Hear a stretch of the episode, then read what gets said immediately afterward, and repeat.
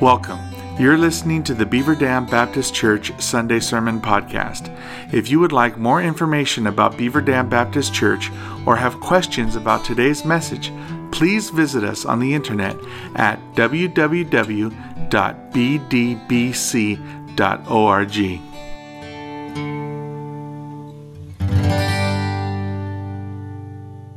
Aaron had to catch his breath because he's getting older tomorrow. So, uh, He's just not what he once was, which is actually part of what we're going to be talking about this morning. We are going to remain in Isaiah chapter 40, and we are going to look at the last few verses of this great chapter, one of the great chapters not only in Isaiah, but in all of the Bible. And so we're spending two weeks here in this particular chapter.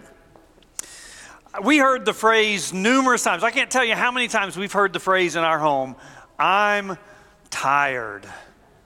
And sometimes that phrase was uttered first thing in the morning. I mean, our kids would drag themselves down the stairs, come into the kitchen, having had at least eight hours of sleep. And the first thing they say when we greet them in the morning is often, I'm tired. Sometimes it's after a grueling day of three to four hours of work. I, once joked with them that I was going to put it on their tombstone. She's finally getting some rest. We all experience times of being physically tired for multiple reasons. Perhaps it is because of long days and long hours at work, maybe days or even weeks upon end. Accountants know this when mid April comes, they're, they're ready for the 15th to be behind them so they can rest. Sometimes even a vacation is tiring because we try to cram in so much. We don't want to miss anything and want to accomplish as much as we can. If you've ever been to Disney, you know that is not a restful vacation. And the same can be said about vigorous exercise. Afterward, our body just needs rest. We not only get tired physically, sometimes we get mentally tired. It's not that we've done anything that's physically exhausting, it's just that our minds are working overtime, and that too can be draining. Our brains are running through things over and over again. Perhaps it's some anxiety or worrying about something that has not yet happened. We've all experienced late nights when we cannot fall asleep because our mind is just working overtime. And that leads to a combination of both physical and mental fatigue. Of course, there can also be emotional fatigue. Perhaps that's the most common during this time of pandemic. It's not that we're physically tired, we're not doing as much as we used to do, but emotionally, we're just tired of this crisis and we are ready for it to be over with so that life can go back to what we had before. Emotional fatigue can actually be more tiring than even physical fatigue. But there is another category that perhaps we don't often think about because we're too ready to describe our fatigue in, in one of these other categories. We're too quick to say that we're physically, mentally, or emotionally tired, and perhaps don't consider that it might be this other category, and that category is what I'm calling spiritual fatigue. That's what we're going to be talking about this morning, and perhaps it often goes by other names names like apathy or being lethargic, or perhaps we use the term burnout.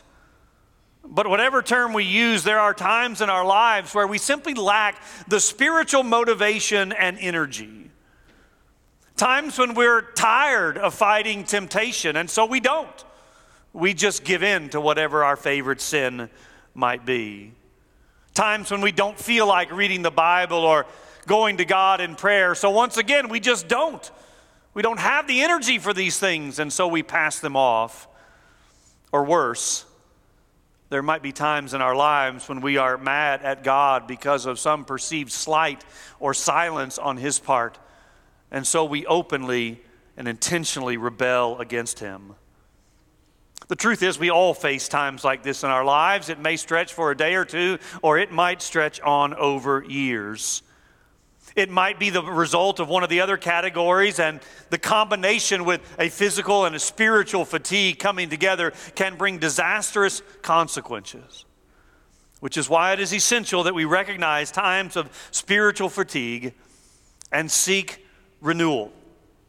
And so this morning, from the latter verses of Isaiah chapter 40, we are going to look at this condition called spiritual fatigue. Verse 27 Why do you say, O Jacob, and speak, O Israel? My way is hidden from the Lord, and my right is disregarded by my God. Have you not known? Have you not heard? The Lord is the everlasting God, the creator of the ends of the earth. He does not faint or grow weary. His understanding is unsearchable. He gives power to the faint, and to him who has no might, he increases strength. Even youth shall faint and be weary, and young men shall fall exhausted. But they who wait for the Lord shall renew their strength. They shall mount up with wings like eagles. They shall run and not be weary. They shall walk and not faint. Now, since this is the same chapter that we looked at last week, the setting is also the same. Isaiah is prophesying decades into the future. This is not happening at the moment he is saying this. He is predicting what is going to happen in the future when the people have been taken into captivity by Babylonians and they are their servants. And by the time he is prophesying this, or by the time this actually comes true, I should say, they have likely been there for a number of years, and as a result, despair is starting to set in. And so that is our first point this morning. You and I need to realize our own despair. If we are going to get beyond spiritual fatigue, we have to diagnose it properly first, meaning we have to admit our despair. Uh, now, we ought to be readily available to do that, to acknowledge from time to time that we do face these things in our life. There is no shame in admitting it. I've already said that all of us face it. And we need to realize the spiritual dimension of this. It is not just the case that we need to get some rest because we are physically tired. It is not just the case that we need to have a good cry because we are emotionally wearied. It is not just the case that we need to find a hobby because mentally we are taxed. There are times in our lives when we are spiritually fatigued and we need only the renewal that God Himself can bring. In our text, we see this despair in verse 27. And what you're not going to see in your English translations is the ongoing nature of all of these action words. All of these words are continuous in force, meaning we could translate these words as keep saying and keep speaking. Or at the end of that verse, my right is continually disregarded by God. These people are not having a bad day. These people are not having a bad week. They are crying out to God over a lengthy period of time, and they have come to the place where they are in despair because they are blaming God for their situation. They want to know why God is not listening. Why is God not answering? Why is God not solving their problems? The very same questions that run through our minds at times. Maybe the same questions that you've poured out to God through tears. Perhaps at the bedside of a loved one whose health is failing. Or after another long night of not knowing where or what your child is doing. Maybe it is a divorce and all the effects that that has on, on you and your family. Maybe it is the loss of a job or countless other circumstances that leave us dazed and confused. Now, one answer is that God simply doesn't know. I mean, maybe God's not answering because He's not aware of my situation. And that is what they are saying when they say in verse 27, My way is hidden from the Lord. They're saying God has forgotten us.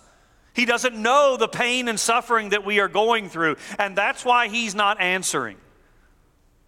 Another answer might be that God does know, God does see, but He simply doesn't want to help. We've seen him help others, but for whatever reason, he doesn't want to help us. We are not on his favored list. And so we rack our brains trying to find some hidden sin that is the cause for our predicament. We always want to know a cause for what we are going through. And so we add more guilt onto the experience already, trying to find a sin that perhaps is not even there. thinking that this must be the answer to our despair. Now, we're not likely to come to this third conclusion, but others do. And that is that God simply is not powerful enough to do anything about it. God does see, God does want to help, but God is simply not able to come to our aid. Perhaps it is some combination of all three of these answers, or more likely, we continually run back and forth between any number of these. But regardless of which direction we go to in our mind, it all leads to the same place an inaccurate view of God that leads to despair. Here again, we, several, we seldom make this connection that the depth of our despair is impacted by our poor understanding of God. That is, because we do not accurately know the nature and character of God, our despair in times of trials and suffering are worse than they ought to be because we have a misunderstanding about who God is. And therefore, a huge step out of our despair is a clearer understanding of God and His nature which is where Isaiah is going to take us now. So that's where we'll follow. Verses 28 and 29. We've realized our despair, and so what does Isaiah say we need? He says we need to remember his character. Now, this is in all likelihood not where you would have gone had I not steered you in that direction. That is, this is not what you think about as the natural step out of despair, that I need to know more about God and His nature. But again, the reason we have such spiritual fatigue sometimes is because we've forgotten who God is and what God can accomplish. And if that is the case, then the answer is, as Isaiah points us to, to remember the character and nature of God. He tells us at least four things about God here. First of all, he says God is eternal, He is the everlasting God. I think this is a reminder that our God does not change. He is the same yesterday, today, and forever. So the God you've trusted in when things were going well is the same God you can trust in when things are not going so well. Because God has not moved, neither has God changed, and He certainly hasn't disappeared. Now, I realize it's a lot easier to trust God when things are going well. I realize it is much more difficult to have that same trust when circumstances are difficult. It's easy for me to say that I believe God provides for all my needs when my bank account and my pantry are full. It is easy for me to talk about the blessings of God or even sing about it as we've done this morning when our relationships are healthy and our career is strong. But just remember that God is the same in every circumstance. Your situation has not changed his character. He is still the eternal and everlasting God. Secondly, Isaiah points us to the fact that God is creator, meaning he is intimately aware of his creation.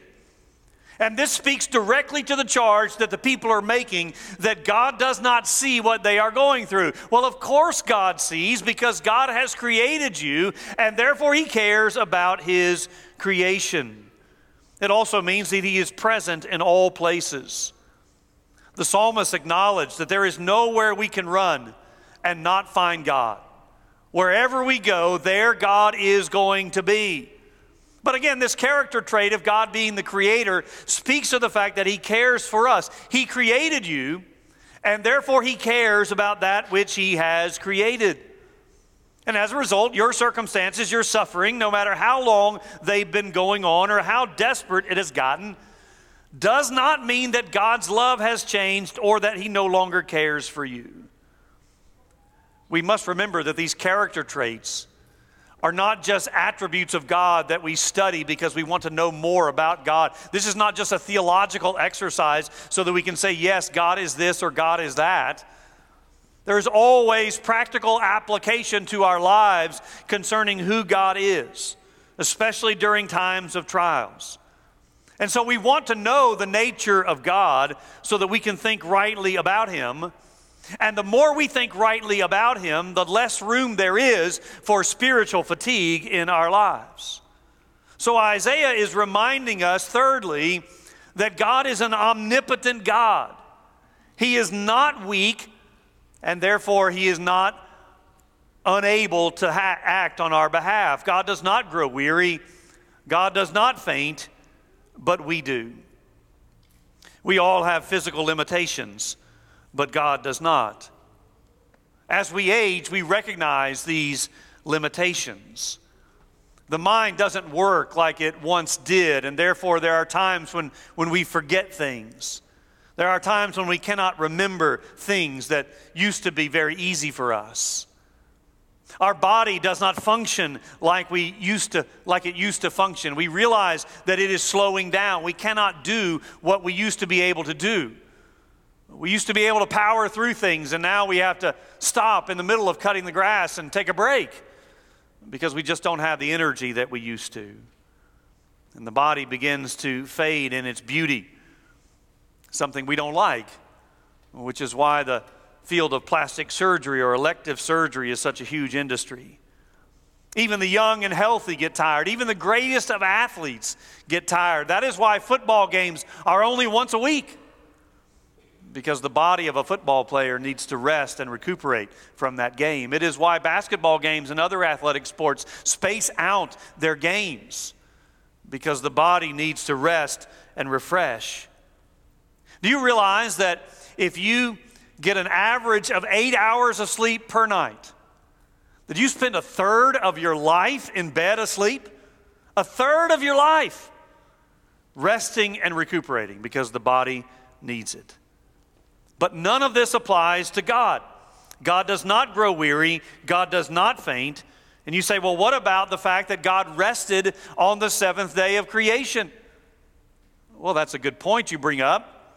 But God did not rest on the seventh day of creation because he was exhausted from his creative work. God rested on the seventh day to paint a picture for us that we were to rest one day a week and we were to admire him. That is, on the seventh day, God admired his creation. And on the seventh day, we are to worship and praise God, though, of course, we know that we do it on the first day of the week now based on the resurrection of Jesus Christ. And I don't want to steer off course this morning, but I don't believe I'm doing that when I bring up the fact that so many professing believers no longer honor the Lord's day. And it's another reason why spiritual fatigue is so common. The Lord's Day was meant to be a weekly spiritual retreat to refocus and to recharge. And we ignore it to our own physical and spiritual detriment. That is, it was meant to be both a physical rest and a spiritual renewal. And when we don't take that time each week, our bodies and our spiritual lives are going to suffer. We are one, and therefore the spiritual and the physical are going to impact one another. Well, the fourth attribute Isaiah mentions is that God is omniscient, meaning that he is all knowing. Again, this speaks directly to the charge that, that God must not be able to see what they're going through because he has not acted. But of course, God sees because God knows all. It also speaks to the truth that while we can learn a lot about God, we can't know everything about God. He is unsearchable in his knowledge. His ways are not our ways. Our finite minds cannot fully understand infinite knowledge and wisdom, and that is why we must have faith and trust. Because we cannot know everything about God or why he's doing the things that he's doing. I don't know about you, but I know I have a lot more confidence when I'm in control of a situation. When I know what I'm doing, or at least think I know what I'm doing I am more readily available to get the task done. On the other hand, if I'm not confident in my abilities, if I'm not confident that I know what I'm doing, I tend to put something off and not get around to it. Well, the fact is, we are not in control of our lives. We might think we are, but we're not. And sometimes just one phone call can help us understand that our lives are out of our control. But our lives are in God's control. He has not lost control of this universe. He has not lost control of His creation. He has not lost control of your life nor mine, which means there is no reason for us to be in despair or to lose hope, which also means that we don't need to live in spiritual fatigue. Instead, we remember His character and how that applies to our daily lives which then leads to the last section of this passage of Scripture, where we can find, we can be renewed in our strength. Though, of course, we're going to see that it is God doing the renewal, not us personally. Verse 31 is the reason I chose this section. I told you last week that as I went through Isaiah, I picked passages of Scripture based on two things. Number one, I, I haven't preached it before. And number two, there's a, there's a familiar verse or a familiar concept. And verse 31 is that familiar verse. So you've probably heard this verse before. You may not have known that it came from Isaiah, and certainly you probably didn't know the context of Babylonian captivity. This verse is often used in funeral settings, especially after someone has gone through a prolonged illness, where we, where we rejoice now that they have been made whole, they have been made well. They are completely healed and in heaven. And while that is true, that is not the focus of this verse. The promise of renewed strength in verses 31, verse 30 and 31, is not for some time way off in the future when we get to heaven. The promise of renewed strength is for today and tomorrow in the midst of our trials. Isaiah was telling them that they could regain their strength in the midst of their Babylonian captivity. And he's telling you and I that we can have our strength renewed in the midst of whatever we're going through, whether that's a national crisis or a personal crisis or all of the above, we can find this renewal of strength. Now, we've already established that all of us get tired and fatigued. And again, we're talking spiritually, not physically. But if we were to be talking about spirit or physical fatigue, and I were to ask a, a personal trainer, if I were to go to a trainer and say, you know what, I'm just tired all the time, what do I need to get more strength? They would probably ask me various questions. One, they would say, well, tell me about your diet. What are you eating? And I would lie to them, of course, and make it look like I was eating better than I really do. But they would want to know what I'm putting into my body, what I'm fueling my body with. Then they might say to me, Tell me about your sleep pattern. How much sleep are you getting? Here, I wouldn't have to lie because I get enough sleep every night. So I would be able to tell them I get adequate sleep every night. And then, of course, they, they would want to ask about my physical exercise. They would want to know what I'm doing to gain strength. And they would say to me, You can't expect to renew your strength if you're sitting on the couch all the time watching television. That's simply not going to get it done. You're going to have to get up, you're going to have to get out, and you're going to have to be more active in order to gain more strength. So, what does Isaiah say when it comes to spiritual strength? If all of that is true on the physical side, what does he say on the spiritual side? And the answer is very surprising. He says you have to wait. Now that surprises us because we're expecting an action word. Isaiah, tell me something I must do in order to regain my strength. Tell me something I need to accomplish, and then God will renew my strength for me. But to wait, I mean, for us, waiting is like we equate that with killing time. It's what we do in the doctor's office when the doctor is invariably late for our appointment. And so we have to find something to do to kill time. And so we pull out our phone and we scroll through the internet or we play some game or we delete old emails. It's always what we do in a, in a waiting room. So, what does Isaiah mean? We're, we're skeptical of his answer, to be quite honest with you. I mean, am I supposed to just wait and God's going to eventually magically renew my strength? Well, when Isaiah says, says wait, he is not using the word in the same way that we often do. He is not talking about merely killing time. He's talking about waiting in faith. That means we must admit that God alone can help us. That is, we've come to the point where we are desperate, we are in despair, and we acknowledge that no one, including ourselves, can get us out of this condition. It is only God who can act, and his actions will be sufficient. So, this waiting in faith comes with confidence confidence in the fact that God is going to act, though again, it may not be on our time schedule. Going back to those character qualities we talked about earlier, God does see our situation. He does care what we are going through, and He certainly is powerful enough to act. Therefore, we must wait in confidence. Look again at verse 29. I mean, verse 29 makes it very plain. God gives power to the faint and strength to those who lack it if we wait with faith and confidence.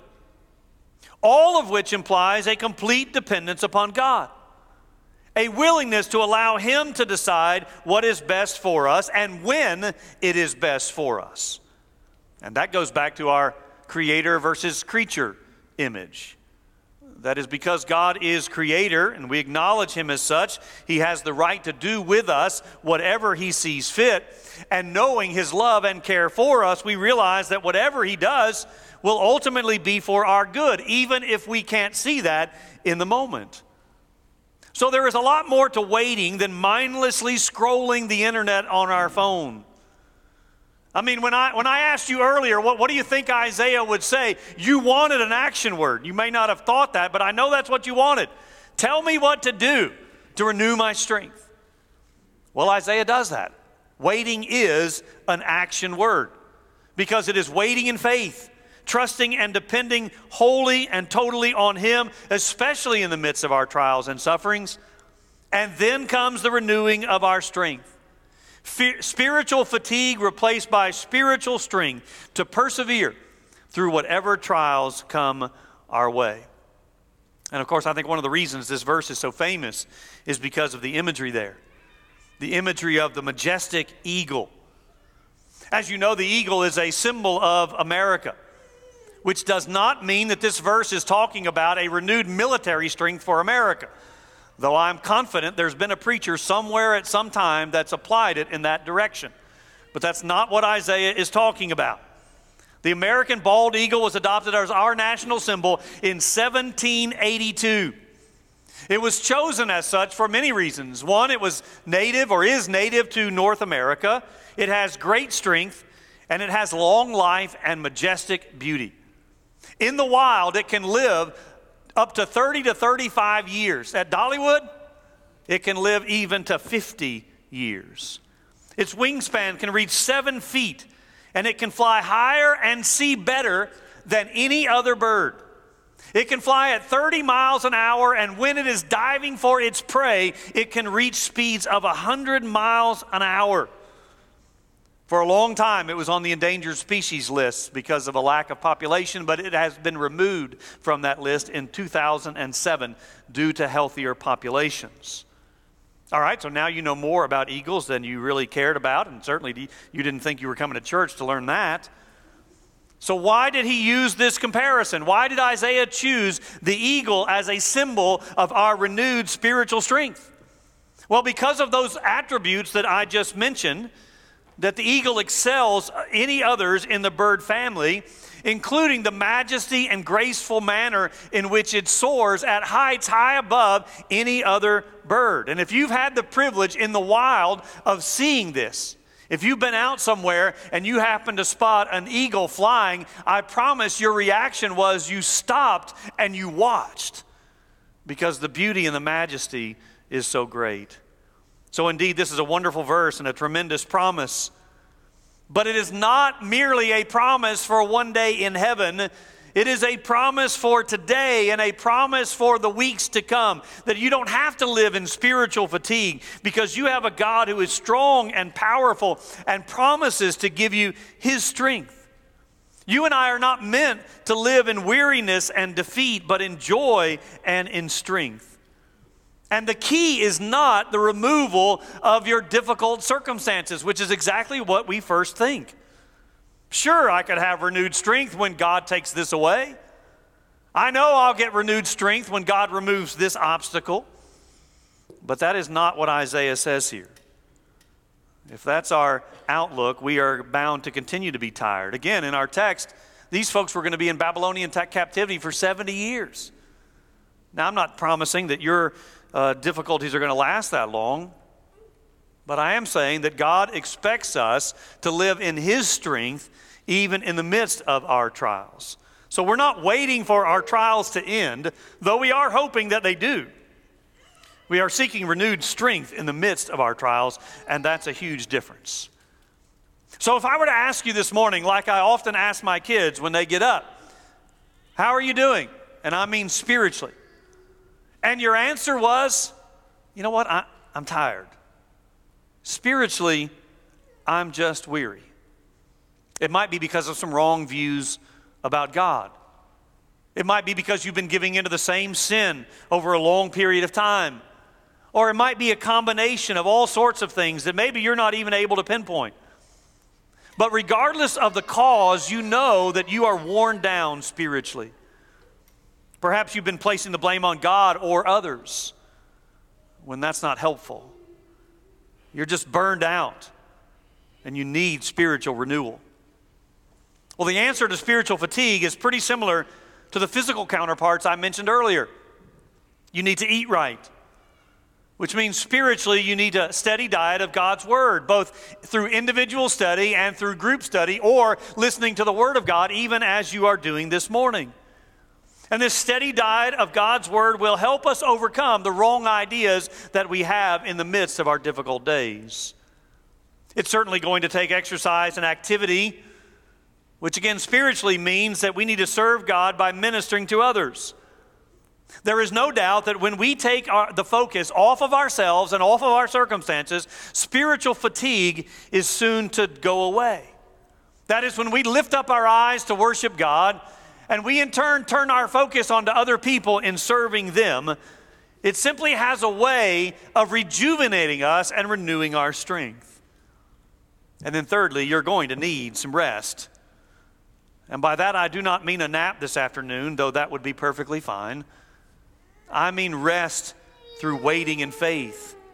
Jesus said, Come to me, all you who are weary and heavy laden, and I will give you rest. Don't be ashamed to admit that you are weak and weary. We all get that way. Wait in confident expectation for the only one who can turn your spiritual fatigue into spiritual strength, the one who promises to do that when we wait. Let me pray. Father, we do thank you for the wonderful promise that we find in this passage of Scripture that those who wait on you will renew their strength that we can mount up with eagles. Lord, I pray for perhaps many here this morning or watching online who are just tired, spiritually fatigued. And maybe before this morning, they didn't even realize that, that that was the cause of it. Maybe they've been thinking it was physical or mental or emotional, but today you've helped them to see through your spirit that it's really just a, a spiritual battle. And so I pray that we would wait in faith that we would wait for you to renew our strength so we could once again soar like eagles. That's our prayer in Jesus' name. Amen. Let's stand and sing and you respond.